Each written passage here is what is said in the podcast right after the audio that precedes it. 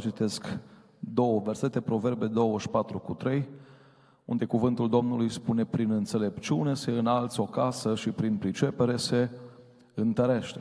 Și Iacov 3 cu 17, ca să vedem despre înțelepciune ce spune Iacov, înțelepciunea care vine de sus este întâi curată, apoi pașnică, blândă, ușor de înduplecat, plină de îndurare și de roade bune, fără părtinire, nefățarnică. Amin. Vă invit cu respect să ocupați locurile.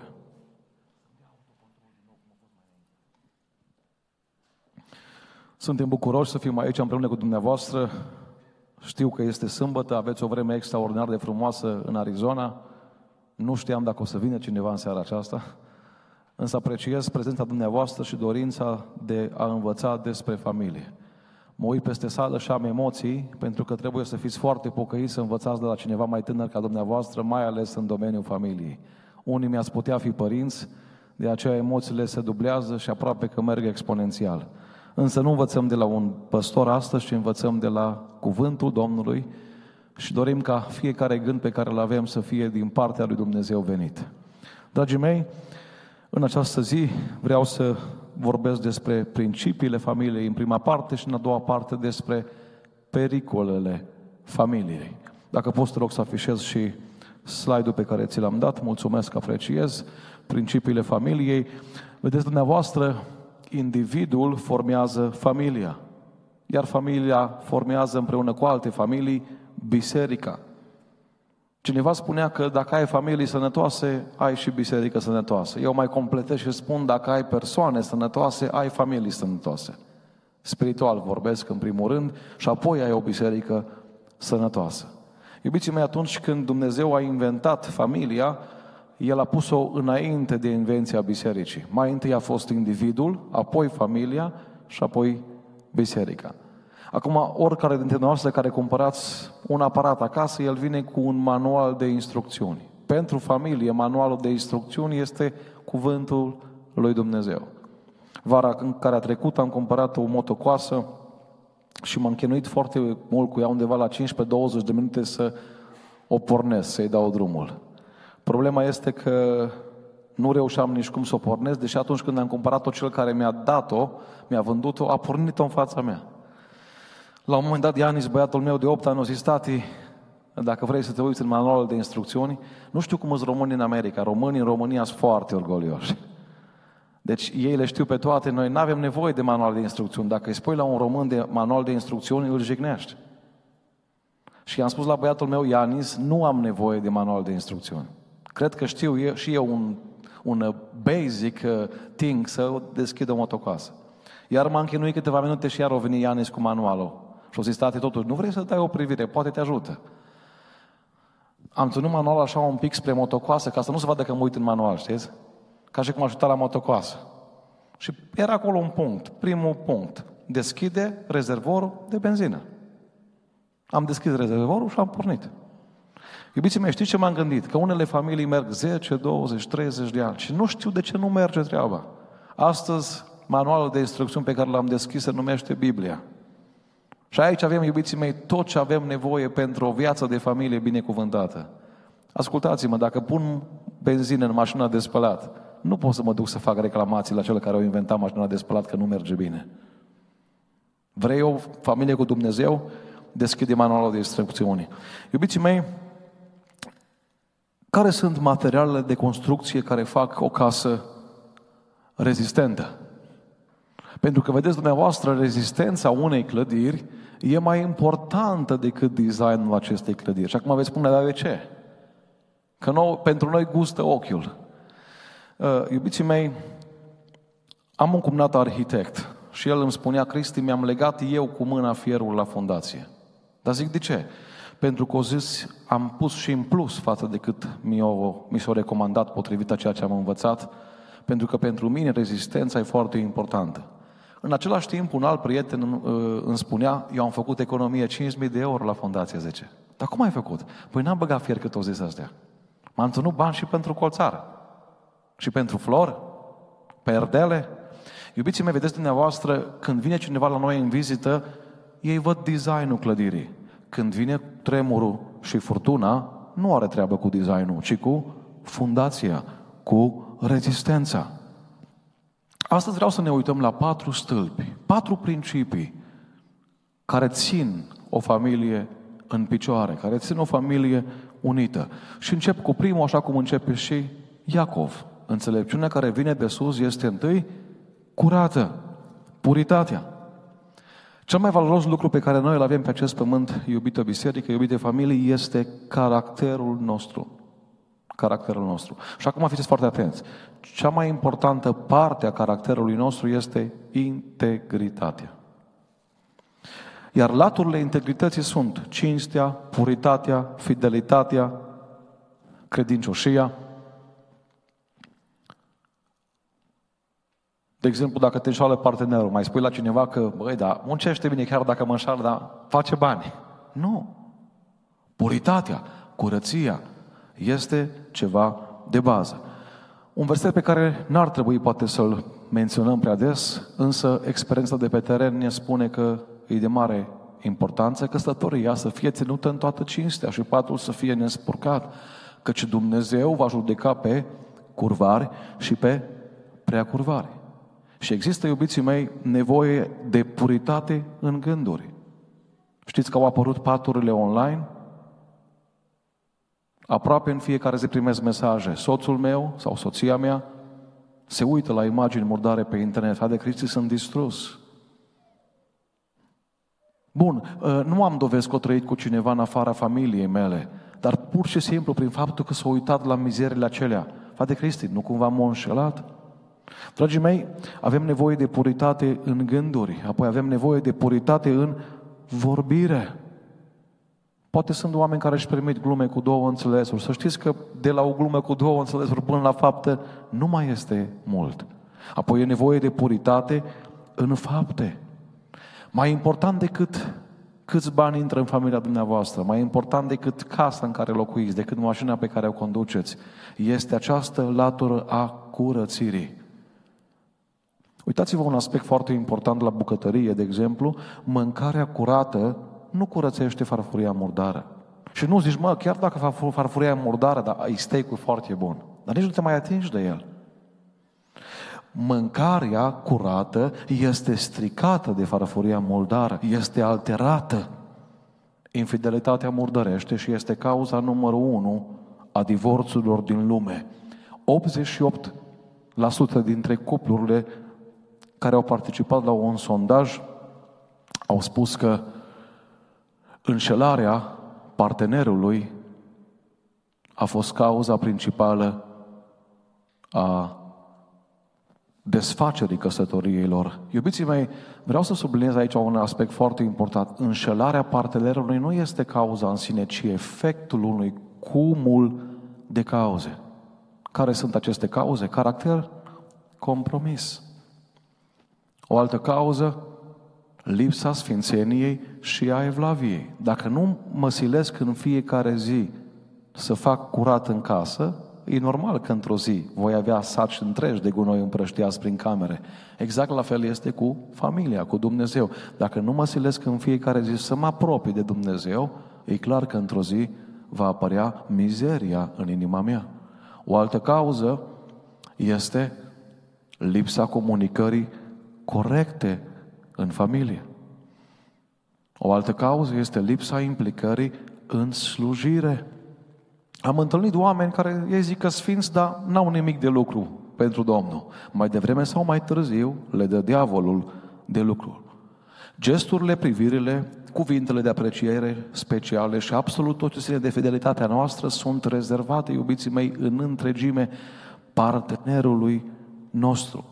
Un bărbat curat nu va spune ce frumoasă rochie ai astăzi, nici unei alte femei în afară de soția lui. O femeie curată, o femeie fidelă nu va spune niciunui bărbat vreodată îmi place să petrec timp cu tine în afară de soția lui. E nevoie de puritate completă și pe viață. A trebuit să conduc din Atlanta până în South Carolina și am închiriat un Ford de la o agenție de închirieri mașini. În timp ce conduceam Ford, mi-am adus aminte că domnul și doamna Henry Ford și-au sărbătorit aniversarea anunții de aur. Și un reporter mai curajos i-a întrebat, cu ce atribuiți cei 50 de ani de viață căsătorită cu succes? Iar domnul Ford a zis, formula pe care am aplicat-o în familie este aceea pe care am aplicat-o în fabrică. Rămâneți la un singur model. Henry Ford nu a făcut și Toyota, și Logan, și Mercedes. S-a ocupat doar de Ford. Poți să, uitați-vă că după zeci de ani încă, încă există Ford. De ce? Pentru că un om serios și-a făcut jobul, dar a aplicat un principiu foarte bun și în familie. Iubiții mei, curățenia spirituală, puritatea, fidelitatea oferă siguranță familiei. Atunci când mergi într-o familie și mănânci, înainte să mănânci, observi un pic și cam ce prin bucătărie. Dacă vezi păr pe mașina de spălat, dacă vezi uh, mizerie pe jos, așa e că undeva ai dubii că mâncarea aceea ar putea fi curată. Exact la fel este și în familie. Puritatea, integritatea, cinstea oferă siguranță. Mai spun ceva, unii au casa curată, dar au căsătoria pătată. De aceea îndemnul Domnului astăzi este să ne păstrăm și casa și căminul în puritate. Mate, Maleah 2 cu 14, Domnul a fost martor între tine și nevasta din tinerețea ta, care acum nu ești credincios, fidel, măcar că este tovarășa și nevasta cu care ai încheiat un legământ. Paul Washer spunea ceva foarte important, am găsit acest citat acum o lună aproximativ, când i-ai spus da soției tale, i-ai spus nu, oricărei alte femei de pe pământ. Doi, un alt stâlp, iubiții mei, care, țin, care ține casa noastră în picioare este armonia. Înțelepciunea care vine pe sus este curată, apoi este pașnică. Poți avea cele mai scumpe instrumente într-o orchestră. Poate bagi zeci de mii de dolari într-o orchestră. Dacă ele nu cântă în armonie, dacă nu se sincronizează, cântarea este compromisă. Pe certificatul de naștere al Domnului Isus Hristos în Isaia 9 cu 6 este amintit un nume frumos. Domn al păcii. Atunci când îl am pe, iubiții mei, foarte mulți oameni întreabă de unde am siguranța că sunt mântuit. Un om care este mântuit întotdeauna va căuta ca atributele Mântuitorului să fie imprimate și în viața lui. Apostolul Pavel a spus, nu mai trăiesc eu, ci nu s-o referi că vine din Sfânta Trăime Iisus Hristos și trăiește în El și pe alții lasă fără. Nu. S-o referi, atributele Domnului Iisus sunt în viața mea și unul din aceste atribute este pacea. Și vreau să subliniez un aspect foarte important. În familiile noastre, cât și în bisericile noastre, cât și în comunitățile noastre, pacea este mai importantă ca dreptate. De exemplu, s-ar putea eu cu soția mea să tot, uh, să mă tot ciondănesc pe un subiect. Și la urmă să apelăm la tribunal să vedem care are dreptate. Iubiții mei, prefer pace decât să-mi împart copiii și mașina de spălat și casa, știți? Pacea e mai importantă ca dreptatea. În acest cadru al păcii și al armoniei, cuplurile vor putea crește copii deosebiți. Cei doi se vor dezvolta pentru că nu există frică de scandal, violență verbală sau fizică. E adevărat că vom greși, nu suntem oameni perfecți. Dacă eram perfecți, eram deja în cer. Noi mergem spre desăvârșire. Dar pentru că încă trăim în trupul acesta, mai greșim. Însă va trebui să luăm decizia aceasta, să nu ne culcăm niciodată certați. Biblia spune să n-apună soarele, FSM 4 cu 26, peste mânia voastră. Acum e adevărat că iarna mai câștigăm vreo două ore, vara, dar iarna cam pe la șase ar trebui totul să călcăm peste noi și să ne cerem iertare, să ne împăcăm, să ne punem în rânduială familia, casa. Iubiții mei, păstorul nostru onorific de la Deva Hata Răducanu, la fiecare nuntă aproape spune un vers de poezie care tare mult îmi place. De vrei iubirea să o cunoști, paharul ei să dea peste măsură, când ai greșit, să recunoști. Când ai dreptate, taci din gură. Știți ce, știți ce e greu în viața asta? Când ai greșit, să recunoști. Și mai e ceva greu. Când ai dreptate, să taci. De aceea, pentru o relație armonioasă, va trebui să dezvoltăm o comunicare adecvată. Dragă, te rog, mulțumesc, sunt cuvinte care fac plăcută șederea împreună. Mai auzim prin România, în America încă n-am auzit, poate cineva ne traduce, fă, e gata ciorba. Știți? Uh, e bine să ne ferim de astfel de, de apelative, da? Iubiții mei, uh, cunosc căsătorie în România unde chiar în ziua anunții s-a evaporat pacea. Chiar în ziua anunții. Ieșa afară soțul cu soția și soția proaspăt, proaspătă căsătorită. Îi spune lui, nu mi-a plăcut tonul pe care ai spus da. Nu mi-a plăcut tonul. Vă dați seama ce a urmat apoi 50 de ani pentru cei doi, da? Uh, uneori trebuie să tăcem ca să fie pace. Uneori trebuie să înghițim în sec. Uneori trebuie să spunem, uh, eu am ultimul cuvânt în familie. Care e ăla? Așa e, dragă. Eu am ultimul cuvânt. Așa e, dragă. Cum ai spus tu, așa e. Da? Uh, Romani 14 cu 19, să urmărim lucrurile care duc la pacea și zidirea noastră. Pacea și zidirea noastră. Nu știu dacă vă spune ceva numele acesta, Biertan. Însă, acest nume este numele unui sat din Transilvania. Iar în ultimii 300 de ani a fost înregistrat un singur divorț în acest sat.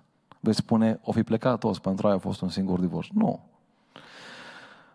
Era folosită o metodă locală și originală de terapie când doi oameni vreau să divorțeze. Și anume, când soții se confruntau cu probleme în cuplu, erau închiși amândoi de către preot timp de șase săptămâni în încăperea din curtea bisericii. Și așa arăta încăperea. În încăperea aceea nu se afla decât o masă, un scaun, un pat minuscul cu o singură perină și cu o singură pătură. Ei bine, asta într-o astfel de încăpere cu persoane cu care nu te mai înțelegi și fiind nevoit să împarți totul cu ea, duce la un moment dat spre împăcare. Metoda s-a dovedit, s-a dovedit a fi una eficientă, dovada fiind registrele din ultimii 300 de ani. Pe vremea trecută, pe vremuri, divorțul era un subiect tabu și nu era acceptat de către societate. Singurul motiv pentru divorț era adulterul și și în acele cazuri era încercată reconcilierea. Mă rog în familiile noastre Dumnezeu să lase pace. Știți ce mă gândeam? Oare am fi mai pocăiți dacă am avea imaginea asta în casa noastră? Auziți, când se, când se ceartă Avram cu Lot, de fapt nu Avram cu Lot, ci slujitorilor, spune Biblia acolo că așa de mare erau turmele că nu mai încăpeau împreună. Știți, uneori încăpeam când aveam mai puțin, nu când aveam mai mult. Fratele Nicolae Ciuruc spunea la o conferință pastorală cu mulți ani în urmă, pe vremea când vorbeam în alte limbi, ne înțelegeam de minune. Știți? Și mare adevăr a spus. Doamne, lasă pacea Ta peste noi. Că dacă nu-i pace, poate să fie frigiderul, trei frigidere și trei congelatoare să ai, că stă în gât, nu ai cum să mănânci, nu? Dacă nu-i pace. Și dacă îi pace, pâine cu un soare, cu boia și cu ceai. Și n-ai nicio problemă. Trei. Un alt stâlp, iubiții mei, este maliabilitatea. Înțelepciunea care vine de sus este ușor de înduplecat. Vreau să vă pun o întrebare pretorică. Vă place când vă întâlniți cu cineva încăpățânat? Gândiți-vă, ă, eu dacă mă întâlnesc cu cineva încăpățânat, vă spun sincer, nu știu cum să mă scuz să plec mai repede. Dar îmi să-l chem la un lunch, să zic, mai să, chiar vreau să-mi strâng stomacul cu ei. Sau, sau ziua, nu? Păi nu știi cum să scapi. Iubiții mei, uh, gândiți-vă dacă o întâlnire de câteva minute cu un încăpățânat e grea. Cum arată o viață de 50-60 de ani de căsătorie cu un om încăpățânat? Partenerul care caută folosul relației nu ține jucăria strâns în mână, ca și copilul care urlă și dă din picioare. El este gata să renunțe uneori ca să împlinească punctul 2, armonia, pacea. Amintesc pe această cale ce spunea Cory ten Boom. Vă recomand cartea ei, Refugiul se numește, extraordinară. Nu ține nimic prea strâns în mâini, altfel te va dorea când Dumnezeu îți va deschide pumnii. Am văzut oameni încăpățânați în viața cărora o intrat Dumnezeu cu modelarea și o durat la unii chiar ani de zile. Problema e că atunci când Dumnezeu modelează pe unul din cei doi și pe celălalt îl doare, nu? Iubiții mei, încăpățânarea de fapt e dorința de a nu te schimba, însă căsătoria ne schimbă, ne maturizează, ne crește. Vă dau o veste bună, nici lui Dumnezeu nu-i plac încăpățânații. Exod 33 cu tei. Suie-te în țara aceasta unde curge lapte și miere, dar eu nu mă voi sui în mijlocul tău. De ce? Pentru că fumează sau bea? Nu. Ca să nu te prăpădezi pe drum, căci ești un popor încăpățânat. Iubiții mei, omul încăpățânat e foarte egoist și mândrul, mândru. Omul maleabil e altruist și smerit. Omul încăpățânat caută să fie el fericit. Omul maleabil caută să fie partenerul fericit. Omul încăpățânat crede că el are tot timpul dreptate. Omul maleabil caută mai întâi armonia în locul dreptății. Încăpățânarea distruge, maleabilitatea unește. Încăpățânatul cere sacrificiu de la partener. Cel maleabil se sacrifică pentru partener. Citeam despre un soț bețiv care își petrecea seara cu tovare și săi la o crâșmă. Și acolo, în timp ce se îmbăta, se lăuda că are acasă o soție care e creștină și dacă la ora aia ar merge să-i ceară să le gătească cine la toți, ea s-ar ridica din pat la ora aia din noapte târzie și ar face lucrul acesta. Mulțimea de bețivi o considera că ăsta exagerează și au zis, hai să mergem, să o punem la probă.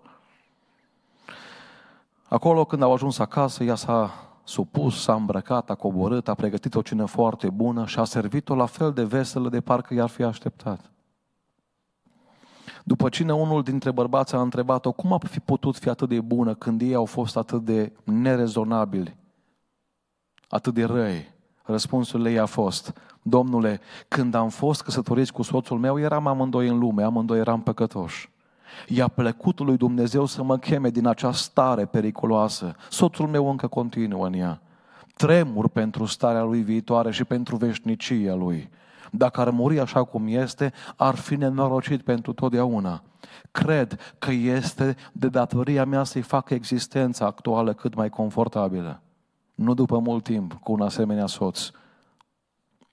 Cu o asemenea soție, soțul a fost salvat. Mi-aduc aminte, am avut o străbunică în județul Bihor, s-a pocăit. Însă după ce s-a pocăit, străbunicul n-a suportat faptul că ea merea la biserică, că a trecut de la ortodox la penticostali, aproape în fiecare duminică când se întorcea acasă o bătea cu parul. Interesant că străbunica mea nu a băgat divorțul. În fiecare sâmbătă străbunica mea lua hainele și mergea în șură și le băga sub fân. Le ascundea. Iar dimineața, duminica, de vreme, după ce termina cu animalele, când el nu era pe faz, de când nu era atent, ea mergea în șură, se schimba și pornea spre biserică. Când vinea acasă, lua bătaie cu parul și apoi când era gata bătaia, îi spunea lui, acum hai să mâncăm împreună. Iubiții mei, stau și mă gândesc, ce au avut oamenii ăștia diferit de noi? Că noi parcă așa de ușor ne supărăm, parcă așa de ușor ținem de ale noastre. Într-o zi, străbunicul meu, văzând comportamentul ei, o zis, știu unde spui hainele, nu ți le mai pune acolo în șură. Calcăm și mie cămașă. Vreau să vin și eu cu tine. Pentru că dacă iei bătaie pentru un Dumnezeu în halul ăsta, n-are cum să nu fie decât un Dumnezeu adevărat ăsta. Încăpățânarea distruge. Maleabilitatea unește. Mai spun ceva și trec la următorul punct, la ultimul punct și apoi ne vom ruga. Încăpățânarea pare a fi ceva puternic, dar de fapt este o slăbiciune de caracter extrem de mare. Și în al patrulea rând, iubiții mei, deși ele sunt și alte principii de bază, mai este un principiu pe care vreau să-l subliniez astăzi și anume sinceritatea. Înțelepciunea care vine de sus este, spune acolo Iacov, nefățarnică. Adică sinceră. Omul care este sincer e omul față de care nu ai îndoiel care ascunde ceva. Vreau să vă întreb dacă soțul dumneavoastră nu vă dă voie să intrați pe telefonul lui, vi se pare că e sincer? Cunosc caz în România în care ea a intrat pe telefonul lui și apoi a fost nevoie de vreo 2 ani de consiliere ca acea familie să nu se distrugă. 1 Petru 2 cu 22 spune Biblia despre Iisus, El n-a făcut păcat și în gura Lui nu s-a găsit vicleșoc. Dar de unde vine cuvântul ăsta? Sincer. Tot din latină vine. Sine cera. Pe vremea aceea, de mai de demult, se ocupau mult scolăritul. Lucrau multe săptămâni pe, pentru vasele pe care le vindeau apoi la piață. Însă în drumul lor spre piață, câte un vas se fisura. Nu se spărgea complet, doar un pic se fisura. De aceea când ajungeau la piață, comercianții, undeva ascunși, luau ceară, polișau bine acea fisură și când venea cumpărătorul, întorcea vasul pe toate părțile, nu se observa nimic care să dea de bănuit. Mergea acasă, punea lichid și lichidul nu stătea în vas. La atunci oamenii s-au prins că ceva se întâmplă și cumpărătorii au devenit foarte atenți și puneau această întrebare înainte să ofere prețul. Îi cu ceară sau îi fără? Sine, cera, fără ceară. Roman 12 cu 9, dragostea să fie fără prefăcătorie.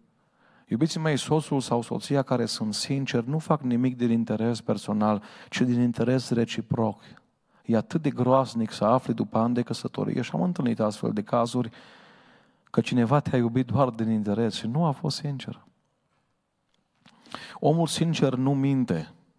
Am spus-o și o mai spun și ca să nu vă supăr pe voi, folosesc numele meu. Dacă Cristi Boariu minte, ascultați-mă, Cristi Boariu e în stare să facă orice alt păcat din lumea asta.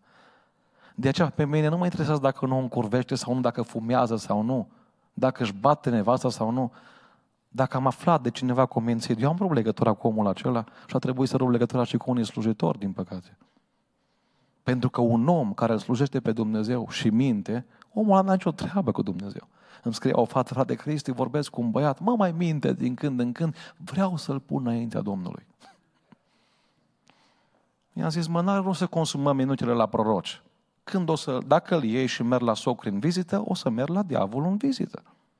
Și dacă te uiți în Ioan 10 cu 10, cam cu ce se ocupă diavolul? Să înjunghe, să fure și să prăpădească.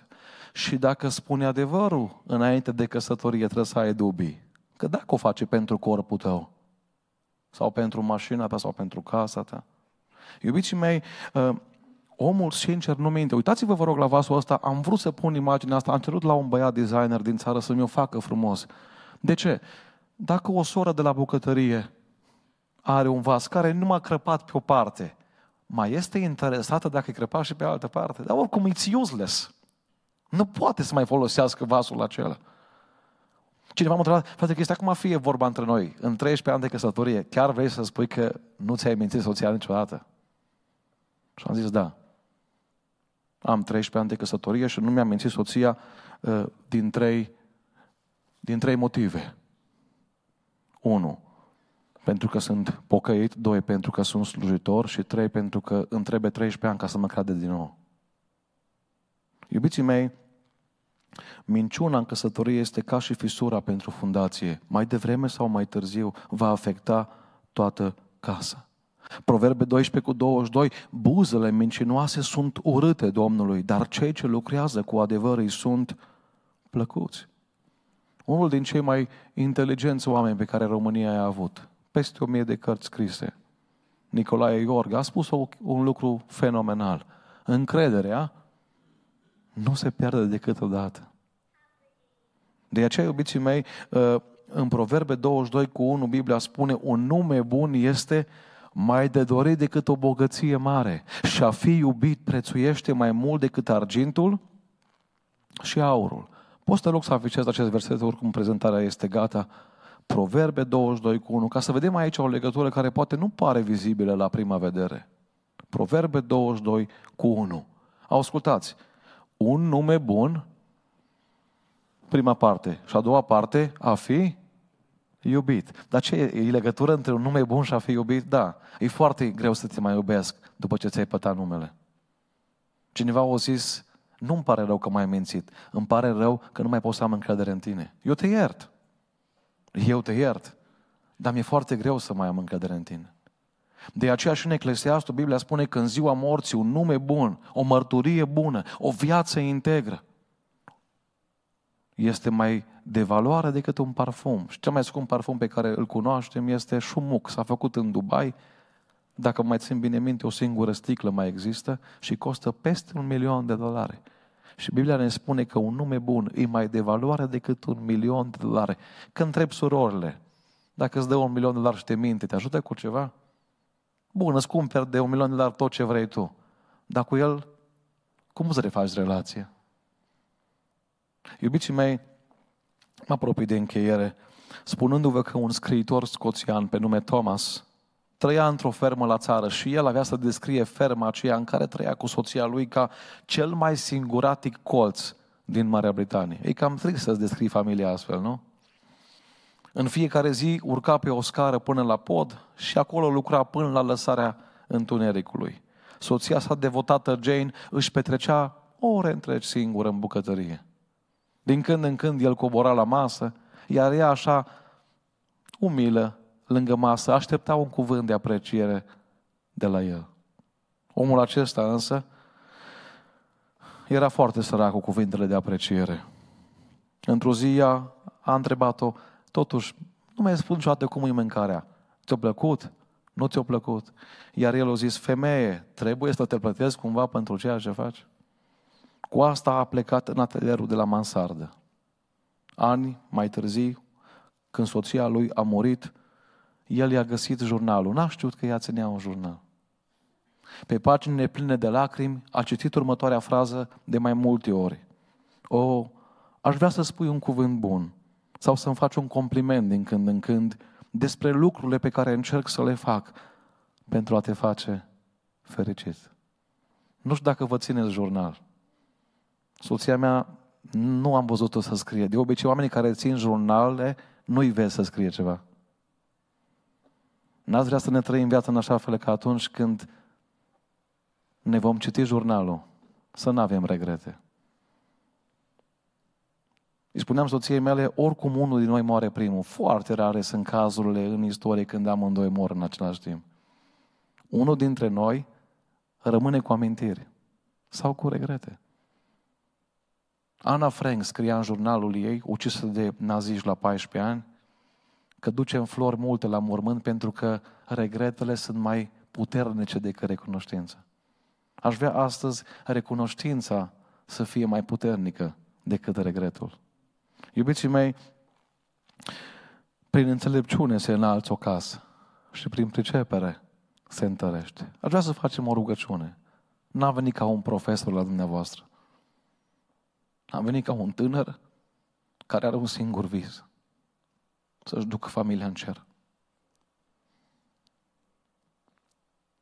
Dacă am falimentat în domeniul familiei, faptul că aș avea tot pământul pe care îl are Bill Gates în America, nu mă ajută cu nimic. De ce? Și cu asta chiar închei. Suntem creați pe compartimente.